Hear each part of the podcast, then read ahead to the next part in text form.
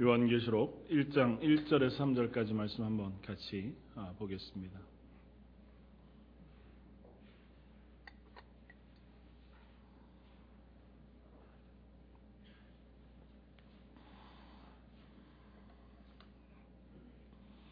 요한계시록 1장 1절에서 3절까지.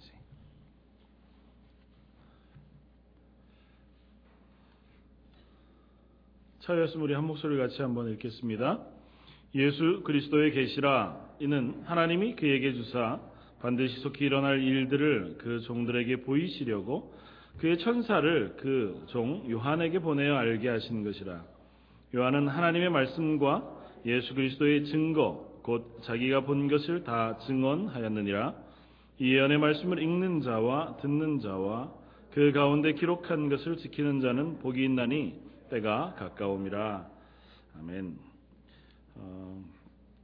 오늘 1절에서 3절 말씀, 특별히 그 가운데 예수 그리스도의 계시의 말씀, 그것을 요한에게 보내어 알게 하셨다고 하는 1절 말씀, 특별히 그 계시라고 하는 것에 집중해서 지난주에 이어서 서론 격의 말씀들을 좀 한 번 더 나누기를 원합니다. 좀 전체적인 그림을 가지고 우리가 요한계시록을 한번 보는 것이 필요하겠다 생각이 되어집니다. 요한계시록은 한번 다 읽으셨죠? 아마 그러셨으리라고 믿습니다. 혹시 못 읽으셨으면 시간이 많이 있지만 가능하면 빠른 시간 내에 한번 읽어보시면 좋을 것 같습니다. 저도 설교를 준비하느라고 계속 읽지만 요한계시록 말씀은 읽으면 읽을수록 하나님의 구원의 장엄함, 그리고 하나님께서 우리를 어떻게 이기게 하실 것인지에 대한 놀라운 이야기들을 그림으로 이렇게 보여주고 있어서 두려움보다는 기쁨이나 감격으로 결론 맺게 되어지는 것을 고백합니다. 그래서 계시록이 지난주에 말씀드린 것처럼 이길 수 있어가 아니라 꼭 이길 것이니 걱정하지 말라고 하시는 하나님 우리에게 주시는 격려의 말씀, 위로의 말씀인 것을 우리가 명심하면서 이 시대를 살아간 우리 그리스도인들, 우리 교회, 하나님께서 지금도 우리를 향하여 이길 것이 아니라 너희가 바라보는 교회가 어떠하든지 또 너희가 스스로를 향해 바라볼 때 얼마나 못났고 연약하든지 아니면 우리가 죄악 가운데 있고 서로를 바라볼 때 도무지 선한 것이 보이지 않는다 할지라도 이 일을 이루시는 분이 하나님이시니 걱정하지 말고 그 하나님의 구원의 그 계획을 소망으로 바라보라고 말씀하시는 그 말씀에 우리가 아멘으로 응답할 수 있기를 바랍니다. 특별히 오늘 계시록 1장 말씀은 하나님께서 요한을 통하여 보여주신 말씀이기도 하거니와 1장 20절에 보면 내가 본 것은 내 오른손에 7 별의 비밀과 또 7 금촛대라. 7 별은 7 교회의 사자요, 7 촛대는 7 교회니라. 이렇게 설명하면서 그 교회를 향하여 편지하라 이렇게 말씀하십니다. 다시 말하면 요한을 통하여 초대교회 7교회, 사실은 아시아의 7교회만 있었던 것이 아니라 여기 빠져있는 히에라폴리스에 있던 교회도 있었고 골로새 교회도 있었고 그 외에도 여러 교회들이 있었던 것으로 보면 굳이 이 7교회, 이들이 특별해서가 아니라 7이라고 하는 교회의 완전한 숫자, 그러니까 오고 오는 하나님의 교회 전체를 향하여 하나님께서 편지를 써보내어 그들에게 말씀하고자 하시는 것이라고 하는 사실을 우리가 염두에 둘 때 지금 우리에게도 동일하게 하나님 이 말씀을 하고 계시기를 원하신다고 하는 것입니다. 그래서 지난주에 나누었던 것처럼 요한계시록은 3가지 부분에서 우리가 이해할 수 있었습니다. 하나는 계시의 말씀이었고 묵시, 또 하나는 예언의 말씀이었고 또 하나는 편지글이었다고 하는 측면에서, 그 중에서 특별히 오늘은 계시라고 하는 입장에서 전체를 한번 보면서 다시 한번 계시록 전체를 한번 조망해 보기를 원합니다. 그 전에 이 편지글이라고 하는 이야기가 먼저 우리가 하게 되었으니까 요한계시록은 분명하게 편지입니다. 그러니까 읽을 대상이 분명한 글이라는 거죠. 하나님께서 몰래 장래에 하나님께서 이 땅을 어떻게 멸망시키실지 심판하실지에 대한 비밀의 이야기들을 암호문처럼 이렇게 막 작성해서 임봉해서 봉해두어서 어느 곳에 몰래 숨겨두신 그런 이야기가 계시록 말씀이 아니라는 거죠. 계시록 22장 말씀 우리가 나눌 때도 함께 나누었지만 하나님께서 이 말씀을 다 하시고 나서 이 말씀을 봉인하지 말아라. 봉인하지 말아라. 왜냐하면 곧 이루어질 것이기 때문에. 그래서 그 말씀 자체를 온 교회를 향하여 드러내 보여주시고 그래서 읽도록 하셨다는 것이고, 그것을 특별하게 지정하여 그리스도인들, 다시 말하면 믿음의 사람들, 구원받은 하나님의 사람들을 향하여 전하고 있다는 것입니다.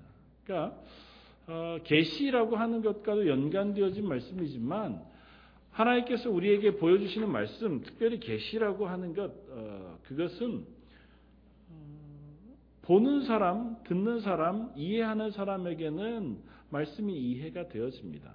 그러나 그렇지 않은 사람들에게는 아무 의미 없는 말씀이 되어진다는 거죠. 그러니까 편지를 받는 교회들, 그리스도인들, 구원받은 성도들에게는 이 말씀이 의미를 가집니다. 이 안에 있는 하나님의 구원의 계획, 하나님께서 어떻게 우리를 향하여 이 장엄한 일들을 하실 것인지에 대해서 우리가 보면 그것이 우리의 소망이 되고 믿음이 되고 격려가 되어지지만, 그렇지 않은 이들에게는 전혀 아무런 의미가 없는 이야기가 되거나 아니면 믿을 수 없는 이야기가 되어지는 거죠. 마치 예수님께서 이 땅 가운데 공생의 사역 하시는 동안 자주 비유로 말씀하셨습니다.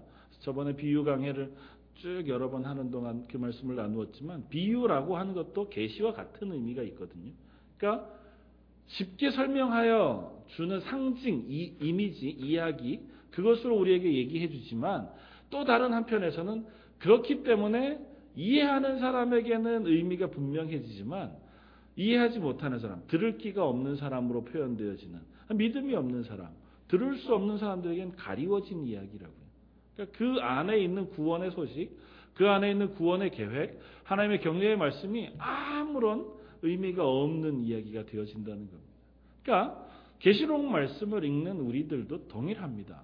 편지를 받은 초대 교회 성도들 혹은 지금 우리 교회 그리스도인들에게 있어서 이 계시록 말씀은 분명한 하나님의 구원의 계획의 말씀이 되어서 그 속에서 분명히 얘기하고자 하는 하나님의 영광스러운 구원의 이야기, 그것을 이루시는 예수 그리스도의 영광, 어린 양이 보좌 위에 앉으신 어린 양, 그리고 그분이 이 땅을 어떻게 심판하실 것인지에 대한 그 놀라운 장엄한 이야기들, 그 속에 약속하고 계신 우리를 향하신 구원의 약속, 그 가운데 우리를 지키시고자 언약하신 언약의 계획들, 그것도 우리가 발견하게 되어집니다. 그러나 그렇지 않은 사람들에게는 이 계시록 말씀이 암호풀이처럼 변해가는 거죠. 그래서 이 안에 있는 숫자들을 막 짜집기 하고 아니면 이야기들을 쭉 짜집기 해서 언제쯤 지구가 멸망할 것이다, 마치 옛날 마야 문명에서 얘기한 지구 종말의 날이 2012년이었나 그랬죠. 그때 그걸 짜 맞추는 것처럼 성경 계시록을 이렇게 짜 맞추다 보니까 그게 작년이었다는 얘기도 있고, 그렇죠. 그래서 늘 자주 그런 얘기들이 나오잖아요. 그러니까 따져보게도 되고 이야기하게도 되는 어리석은 자리에 설 수밖에 없다는 거죠. 계시는 가리워집니다. 그리고 분명히 드러나게 됩니다. 계시라고 하는 것의 의미 자체가 하나님께서 우리에게 당신의 계획 혹은 당신에 대해서 보여주시는 거라고요. 그러니까 보여주신 것을 볼 수 있는 눈이 있는 사람들에게는 그것이 분명히 드러나집니다. 그러나 그것을 볼 수 없는 사람들에게는 아무런 의미도 없고 그것을 이해하고 그것을 받아들일 수도 없게 되어진다는 거죠. 그래서 오늘 본문 3절은 이렇게 얘기합니다. 이 예언의 말씀을 읽는 자와 듣는 자와 그 가운데 기록하는 것을 지키는 자가 복이 있다는 것입니다. 읽을 수 있는 사람, 그리고 그것을 들을 수 있는, 들을 귀가 있는 사람, 그리고 그것을 듣고 읽을 뿐 아니라 순종하여 지키기로 작정하는 사람들, 그러니까 그 말씀에 순종하기로 작정한 믿음의 사람들에게는 복이 있다고 선언하시는 겁니다. 계시록은 부적과 같은 것이 아니고 어떤 스케줄과 같은 것이 아니어서 그걸 통해서 무엇인가를 알고자 하는 것이 아니라 말씀을 통하여 은혜를 우리가 경험하는 것이고 그 가운데 하나님을 발견하는 것이고 예수 그리스도의 구원에 영광되어진 일들을 발견하게 되어지는 것입니다. 그러니까 우리가 계시록을 읽으면서 계속 그곳에 집중했으면 좋겠다 하는 생각이 듭니다. 왜냐하면 하나님께서 계시라고 하는 것을 통해서 우리에게 보여주시는 것은 철저하게 하나님의 뜻입니다. 그러니까 계시라고 하는 건 하나님께서 당신이 보여주고 싶은 것을 보여주는 거예요. 그러니까 우리는 계시를 통해서 알 수 있는 것이라고는 하나님이 보여주시는 것만 볼 수 있는 것. 그러니까 하나님에 대해서 우리가 아는 것도 하나님께서 성경을 통해서 하나님 당신에 대해서 말씀하시는 것만 알 수 있어요.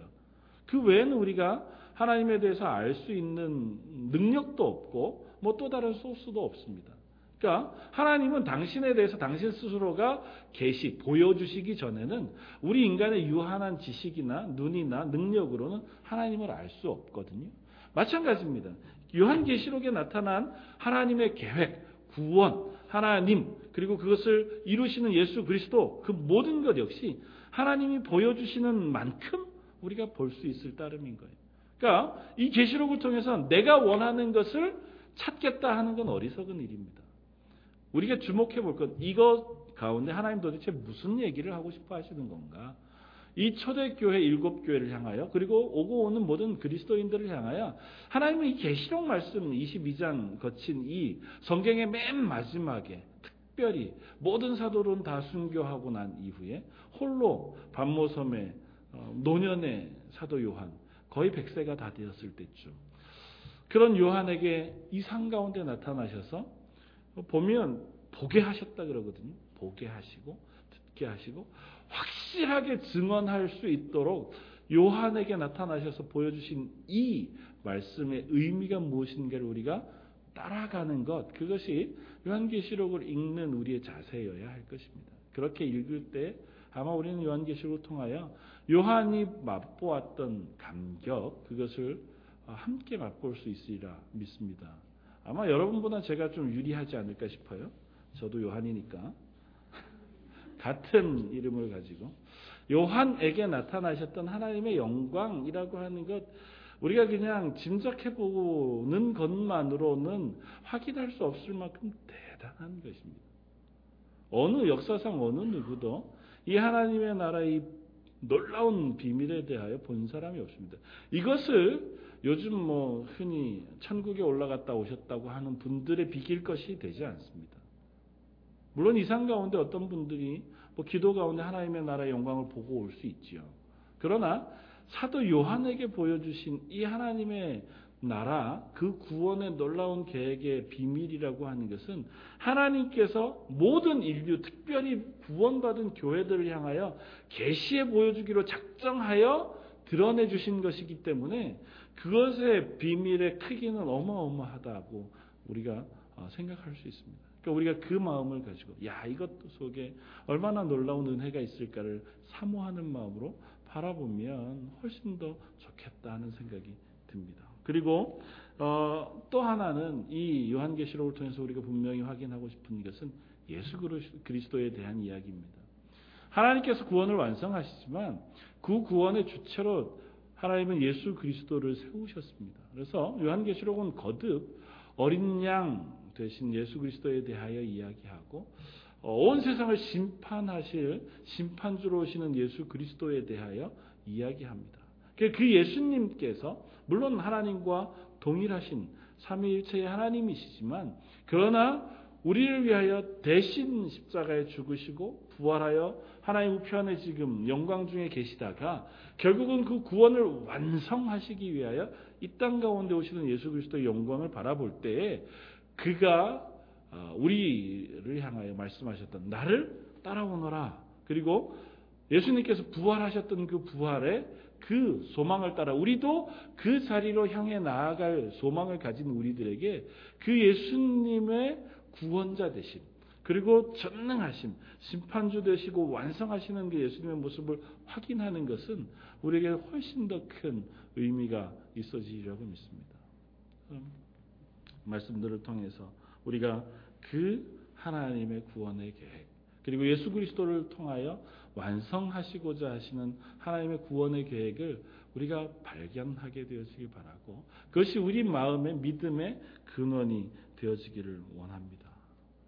그래서 요한계시록을 통하여 하나님께서 우리에게 기대하시는 것은 그 믿음 가운데 든든히 서 있기를 원하시는 것입니다. 예수 그리스도를 우리가 확인하게 되었으며, 예수님의 구원의 계획을 확인하게 되었으며, 그 예수님께서 우리를 향하여 베푸신 구원의 은혜를 확인하게 되어지면 우리가 지금 현재의 자리에 믿음을 지키고 설 수 있는 그 힘을 얻게 되어질 것이라고 하는 사실을 말씀을 통해서 우리에게 알려주고 계시다는 거죠. 그러니까 우리가 계시록 말씀에 나타나는 하나님, 예수님, 예수님의 구원의 이야기들을 하나하나 차곡차곡 읽어가면서 지금 현실 가운데 우리의 믿음을 지킬 수 있는 새 힘을 얻게 되어지길 바랍니다. 우리가 그리스도인으로 살아가는 것이 늘상 그렇게 편안하지 않습니다. 비교적 우리는 편안한 곳에서 그리스도인으로 살아가지요. 우리가 조금 아까 기도했던 북한이나 중국이나 이슬람 지역이나 혹은 아프리카나 그 외에 수많은 하나님을 알지 못하고 하나님 믿는 것 때문에 핍박당하는 지역에 비한다고 하면 그야말로 우리는 평안한 가운데 복음을 가지고 그리스도인으로 삶을 살아갑니다. 그럼에도 불구하고 다른 누군가의 큰 어려움보다 내 손 살짝 빈 것이 훨씬 더 아프다고, 우리 인간이잖아요. 그러니까 우리가 그리스도인으로 살아가는 오늘의 현재의 삶도 그렇게 만만하지는 않다고 우리가 고백합니다. 그러나 그 어느 곳에서라도 목숨이 경각에 달린 그 위협의 순간이든지 아니면 조그만 어려움 속에서 우리가 그리스도인으로 살아가는 그것을 지키지 못하는 나약함 속에 있든지 간에 계시록의 말씀은 그런 것들을 이길 수 있게 하는 하나님의 위로의 말씀들을 우리에게 허락하신다고 하는 것입니다. 계속해서 이기라고 우리에게 격려하시고, 그것을 위해서 약속을 확인시켜주고, 그 약속을 이루실 하나님이 얼마나 놀라운 분이신가, 그 약속을 이루시는 그 예수 그리스도의 능력이 얼마나 충만하신 것인가, 온 세상을 다 뒤덮고 남음이 있다고 하는 사실을 성경을 통해서 보여주고자 하는 겁니다. 그러니까 계시록의 말씀은 수많은 상징으로 가득 찰 수밖에 없어요. 그냥 무미건조 이렇게 얘기하면 좀 죄송하지만 담담하게 하나님 우리를 구원하실 이야기들을 쭉 써내려가면 아 그렇구나, 하나님 우리를 구원하시는구나, 세상 끝까지 우리를 지키시겠구나, 물론 그걸로도 은혜가 되죠.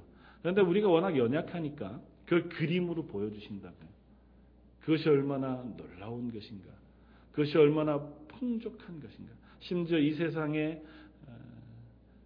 천체가 어떻게 움직이고 있고 그것의 마지막에 어떻게 그것 가운데 하나님께서 역사하시고 운행하실 것인지에 대하여 보여주심으로 땅이 흔들리고 바다가 덮이고 또 별들이 떨어지고 지진이 일어나고 사람들이 죽어가는 그 영상 속에서 하나님께서 어떻게 그리스도인들을 붙잡으시고 하나님의 구원받은 백성들을 지키시고 세상과 싸우시는가 하는 것을 보여주심으로 그 하나님의 위엄, 그 하나님의 구원의 놀라운 것들을 내가 가지고 있음에 대하여 확인해 보여주기를 원한다고 하는 사실입니다. 그래서 우리가 계시록에 나와 있는 수많은 그림들을 통하여 엉뚱한 것들을 우리가 발견하지 않기를 원합니다. 그냥 계시록에 있는 것들을 보면서 결국에는 세상 마지막 날에 종말이 있을 거구나, 세상 사람들이 영화로 그리고 이야기하는 것처럼 언제쯤 휴거가 일어날까, 언제쯤 우리가 천년왕국이 와서 온 세상을 우리가 핍박당하는 그 시대를 살아가게 되어질까, 아니면 언제쯤 지구가 멸망하고 하나님께서 이 땅을 멸망시키시고 심판하시는 날이 올까, 거기에 대해서 집중하면서 막 두려워하기 이전에 이 속에 있는 하나님의 구원의 이야기에 집중하면서 기뻐하고 감사할 수 있게 되어지길 바란다는 거죠. 두 가지 길을 우리가 함께 갈 수 있습니다. 우리는 그리스도인이잖아요. 우리가 구원받은 사람이라고 하면 이 계시록을 통해서 확인할 것이 최후의 심판대 앞에 선 두려움, 7개의 대접인을 떼시고 나팔을 부시고 대접을 부으셔서 온 인류 지구가 멸망하고 뒤흔들리는 공포와 그 두려움, 그것에 집중할 것이 아니라 그런 와중에도 지키신 하나님의 보호하심의 손길, 그것을 우리가 확인하는 것이 필요하다. 하나님 우리를 향하여 그것을 보기를 원하신다는 것. 그 하나님의 구원의 은혜를 우리로 하여금 확인시켜주고 싶어 하신다는 겁니다. 그러니까 우리가 집중해서 거기를 봐야 하는데 또 다른 세상 사람들처럼 심판받을 사람들처럼 이 하나님의 구원의 손길은 보지 않고 언제 어떻게 지구의 3분의 1이 멸망하고 병 걸리고 기근이 오고 전쟁이 일어나고 도대체 이건 뭔가 그런 것에 집중할 이유가 없다고요. 그것은 그냥 그만큼의 세상의 마지막 때에 싸움이 있을 것이라고 하는 것에 대하여 우리가 염두에 두면, 나중에 우리가 차츰차츰 살펴보면 더 확실하게 알아가게 되겠죠. 그 가운데서 분명하게, 그래서 우리의 고백이, 그것을 만나 하나님 앞에 드리는 고백이 하나님께 영광을 돌리지 않을 수 없습니다 라고 하는 고백이 되어지길 바랍니다.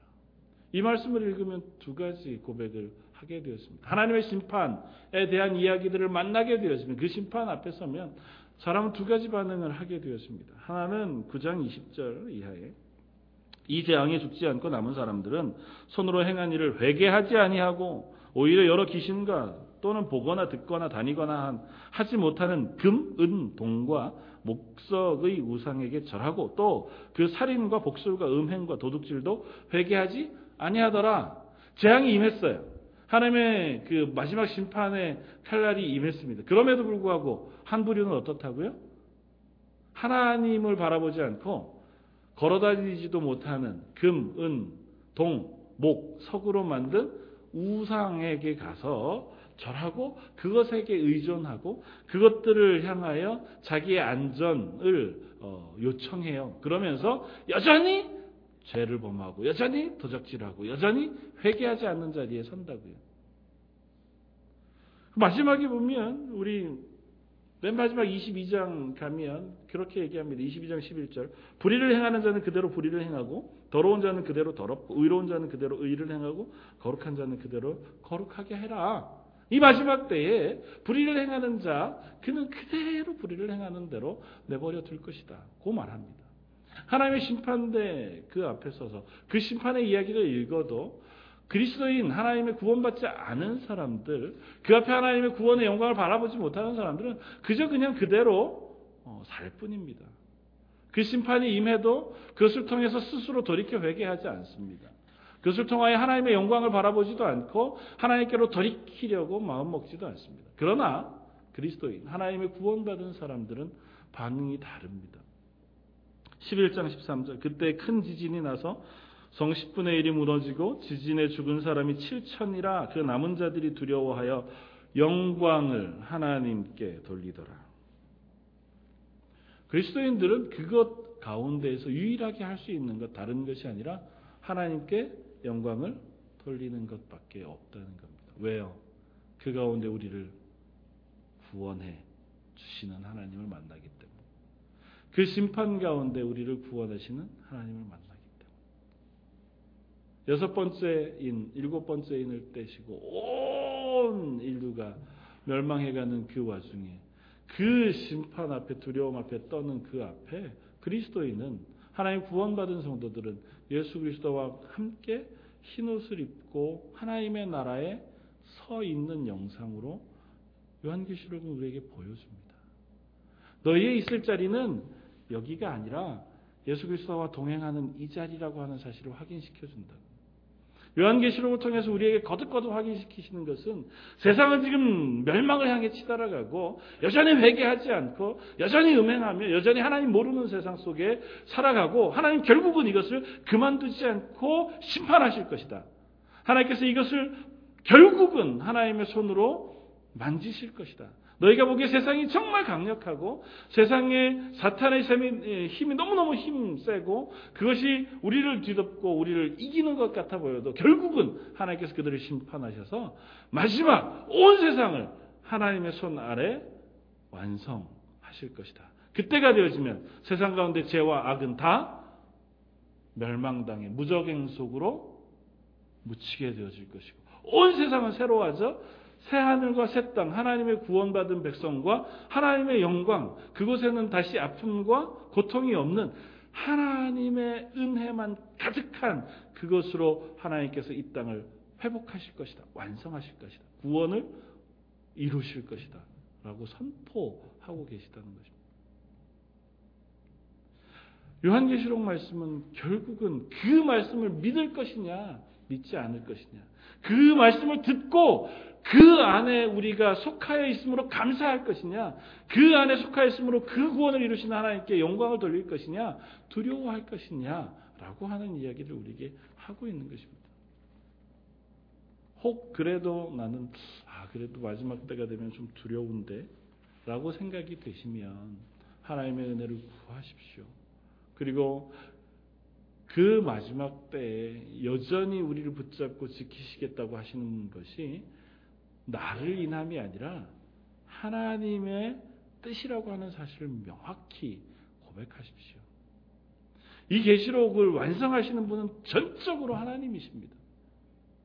이 가운데 그리스도인이라고 해도 그 가운데 맡은 역할이 별반 많지 않습니다.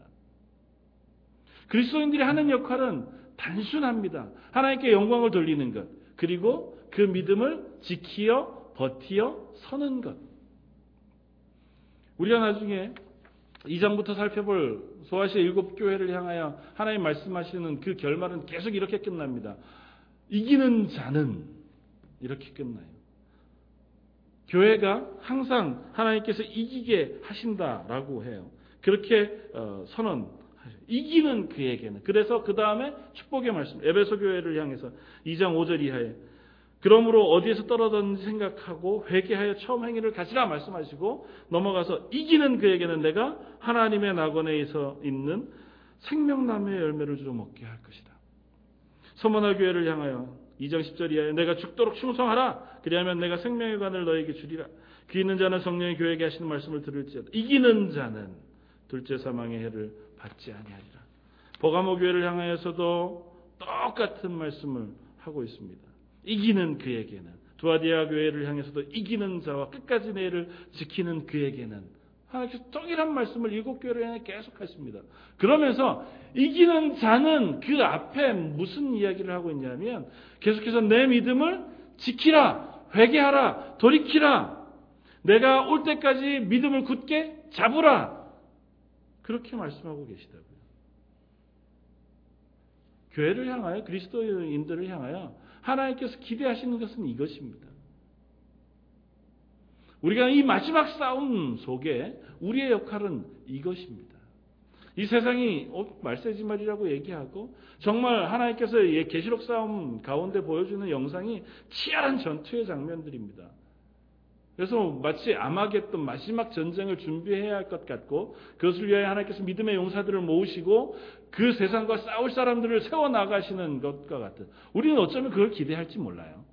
그래서 내가 그 일꾼으로 쓰임받았으면 좋겠다, 내가 믿음의 사람으로 이 마지막 때 하나님의 용사로 이 최후의 전투에 정말 진정한 용사로 서면 좋겠다, 그런 일은 없습니다.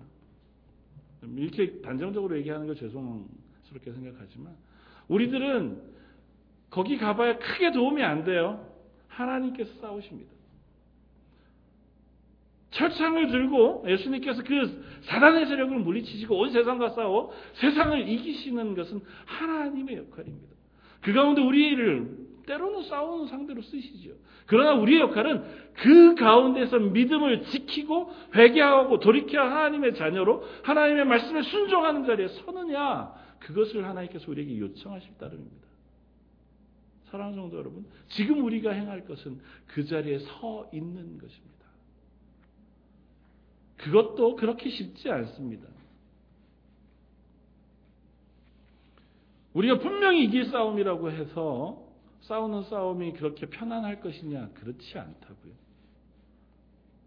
우리가 분명히 이길 것은 분명합니다. 이 세상 가운데 우리를 대적해오는 세상과의 싸움 속에서 하나님 우리를 승리하게 하실 겁니다.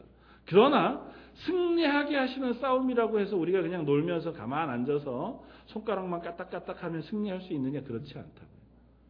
전력을 다하여 우리의 믿음을 지키기 위하여 싸우지 않으면 우리가 그 싸움을 이겨낼 힘이 없을지 모릅니다. 그래서 일곱 교회를 향하여 그렇게 말씀하시잖아요. 돌이키라, 회개하라, 믿음 위에 굳게 붙잡고 서라, 그렇게 말씀하시는 겁니다. 우리의 싸움은 그 자리에 서 있기를 위하여 싸우는 싸움입니다. 그러므로 하나님의 말씀 가운데 우리를 자꾸 비추어 보아야 합니다. 하나님 앞에서 우리가 과연 믿음 위에 바로 서 있는가? 하나님의 구원의 말씀 가운데 내가 바로 서 있는가? 내 스스로의 삶을 돌이켜 하나님만 사모하고 하나님의 약속을 그가 신뢰하며 내가 살고 있는가? 라고 하는 것을 우리가 거듭거듭 점검하며 내가 이 세상의 그 강력한 사단의 세력 가운데도 여전히 나는 하나님의 사람으로 서 있습니다. 고백하는 자리에 우리가 서게 되어지길 바랍니다. 그리고 그 자리에서 우리가 결국 하나님 앞에 고백해드릴 것은 영광과 존귀를 하나님께 올려드립니다. 하는 고백일 것이라는 거죠.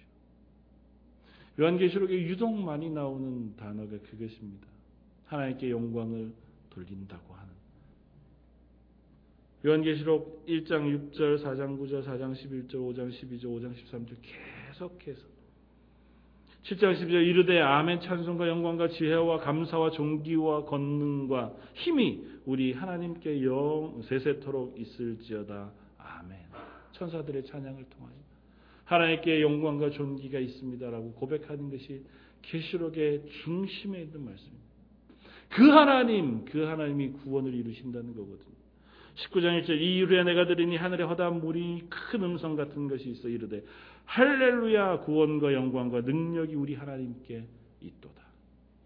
이것을 이루시는 하나님, 그 하나님의 구원, 그 하나님께 영광과 권세가 있다고 고백해 올려드릴 수밖에 없다고 그렇게 성경은 이야기합니다. 그러면 우리가 할 것은 무엇이겠습니까? 그 하나님을 확인하는 일입니다. 먼저 하나님의 구원을 확인하는 겁니다. 입술로 찬양할 수 있습니다. 몰라도 찬양할 수 있습니다. 경험하지 않아도, 깨닫지 못해도 하나님 영화로우신 분입니다. 하나님 대단한 분이십니다. 하나님 정말 나의 삶 가운데 은혜 베풀어 주셔서 감사합니다. 우리가 기도할 수 있습니다. 그러나 그 하나님의 영광을 우리가 직접 확인하고 그것을 막다뜨리고 내게 베푸신 은혜가 얼마나 풍성한 것인 것을 확인하고 드리는 감사와 찬양이기 이전에는 우리가 입술에 불과한 찬양이 될지도 모릅니다. 말씀을 통해서 확인할 수 있기를 바랍니다. 내 삶의 경험을 통해서 확인하는 것 좋은 방법입니다. 그러나 경험을 통해서 혹 확인하지 못한다 할지라도 하나님 우리에게 분명하게 보여주시고 계시해 주신 말씀을 통해서 우리 확인할 수 있습니다. 그 하나님이 어떤 분이신지, 그 하나님이 나를 향하여 어떤 계획을 가지고 계신지, 그 하나님이 결국은 나와 이 세상 가운데 교회를 어떻게 승리하게 하실 것인지에 대해 확인하게 되어지면 그것이 우리에게 아멘으로 받아들여지게 되면 비로소 하나님께 영광과 찬송과 존귀를 올려드릴 수 있는 그 자리에 서게 되어질 줄 믿습니다. 바라기는 우리 계시록을 우리가 나누면서 이 말씀을 나누는 끝자락에 그 두 가지의 확신 가운데 서기를 원합니다. 하나는 하나님의 영광이 너무너무 대단한 것이어서 그 하나님께 내가 감사와 찬양과 예배를 드리지 않을 수 없다고 하는 고백 위에 설 수 있게 되어지길 바랍니다. 두 번째는 이 세상이 그럼에도 불구하고 여전히 죄악과의 싸움이 만연한 세상이라고 하는 사실을 기억함으로 내가 하나님의 도우심을 구하여 이 땅 가운데 열심히 싸워나가는 사람 되겠다고 하는 다짐이 우리 속에 있기를 원합니다. 그 싸움은 우리의 외적인 싸움이 아니라 전적으로 영적인 전쟁입니다. 이 세상의 여러 환난과 어려움 가운데에서도 내가 믿음을 굳게 붙잡고 하나님의 편에 서서 하나님의 말씀에 순종하기로 작정한 영적인 전투, 그 싸움, 그것 가운데 내가 담대히 서겠습니다. 내가 피 흘리기까지 싸우며 그것을 지키기 위하여 애쓰며 수고하기 위하여 내가 기도하고 말씀을 사모하겠습니다. 라고 하는 그 자리에 서게 되어지길 바랍니다. 그렇게 되어질 때 저희 런던 제일장로교회 결국은 교회를 승리하게 하시는 하나님의 은혜의 풍성함 가운데 거하게 되어질 줄 믿습니다. 하나님의 교회는 실패할 수 없습니다. 세상에 무슨 교회 무슨 교회 그런 교회의 이름들을 단 건물과 그 공동체가 실패할 수는 있을지 모르지만 하나님께서 세워놓으신 그리스도인 공동체인 궁극적인 예수 그리스도를 머리로 하는 교회는 실패할 수 없습니다. 하나님께서 그 구원을 이루시겠다고 작정하셨고 계시록을 통하여 그것을 분명히 확인시켜 주셨습니다. 그것 앞에 우리 런던 제일장로교의 모든 성도와 교회가 그 안에 속해지기를 원합니다. 그래서 우리가 그 승리하는 기쁨이 충만한 교회, 그 구원의 감격이 넘치는 교회로 세워져가는 저와 여러분들 되시기를 주님의 이름으로 부탁을 드립니다. 한번 기도하겠습니다. 우리 말씀을 생각하면서 한번 기도하기를 원합니다. 이 계시록 말씀을 우리가 쭉 나누고 또 묵상하고 앞으로 사모임을 가는 동안 하나님 저희 가운데 하나님의 구원의 놀라운 은혜들을 경험하게 해주시길 바랍니다. 그 이미지스 이 계시록에 나타난 수많은 이미지들 가운데 우리를 구원하시기 위하여 허락하신 하나님의 그 놀라운 은혜들이 확인되어지길 바라고 그것이 우리 속에 기쁨과 감격이 되어서 현재 오늘을 살아가는 우리의 삶이 평안 가운데 하나님의 은혜 가운데 넉넉히 세워지는 하루하루가 될 수 있도록 은혜 베풀어 주십시오. 그렇게 우리 스스로를 위하여 말씀을 사모하는 그 시간들 되기를 위하여 한번 같이 기도하시겠습니다. 감사와 찬양을 받으시기 합당하신 주님, 교회들을 향하여 귀 있는 자는 들을지어다 말씀하시고 이기는 자에게 구원을 베푸시며 하나님의 나라의 구원에 놀라운 은혜들을 베푸시기를 선포해 주신 하나님, 저희가 회개하고 돌이켜 믿음을 굳게 지킴으로 하나님의 교회를 든든히 서게 하셔서 그 자리에서 우리를 구원하신 하나님의 영광의 구원의 계획을 사모하며 바라보게 하시고 우리로 하여금 그 뒤를 따라오라 명령하신 예수 그리스도의 그 구원의 그 길, 그 부활하신 예수님의 확실하신 은혜 가운데 서는 저희 교회가 되게 하여 주옵소서. 아버지 하나님, 계시록 말씀이 저희들에게 아버지 하나님이여 다른 것들을 허락하는 것이 아니라 믿음의 강건함과 우리에게 아버지 하나님 나라의 사람으로 이 땅 가운데 싸우며 나아갈 수 있는 용기와 그 가운데 지치지 않을 수 있는 힘, 그 가운데 허락하신 하나님의 은혜의 풍성한 것들을 사모하는 자리에 저희로 세워주시길 원합니다. 그래야 기도함으로 하나님의 은혜를 구하게 하시고 하나님의 말씀을 통하여 하나님을 발견하게 하시고 하나님의 영광을 저희가 사모하며 바라보며 경험하는 귀한 시간들 되게 하여 주시옵소서. 이 말씀을 읽는 자와 듣는 자와 그 가운데 기록한 것을 지키는 자에게 복이 있다 말씀하신 하나님, 저희가 이 말씀을 듣고 읽고 지키기를 소원합니다. 하나님의 말씀을 읽을 때, 들을 때에 하나님의 구원의 놀라운 그 계획이 저희 마음속에 확인되어지기를 원합니다. 그 하나님의 놀라운 영광을 저희가 바라볼 수 있게 하여 주옵소서. 어린 양 예수 그리스도의 그 구원의 놀라운 감격이 저희를 세우고 저희를 돌이키며 회개하는 자리에 서게 하여 주옵소서. 그래서 저희 런던 제일장로교회가 하나님이 승리케 하시는 구원의 교회가 되게 하시고 하나님께서 승리케 하시는 이 마지막 때에 하나님의 백성들이 되게 하여 주옵소서. 그래서 서로를 향하여 기쁨을 나누고 하나님을 예배하며 그 사랑을 전하는 하나님의 귀한 사람들로 세워주옵소서. 앞으로 이 시간들도 주님께 의탁하오며 이 모든 말씀 예수님 이름으로 기도드립니다. 아멘.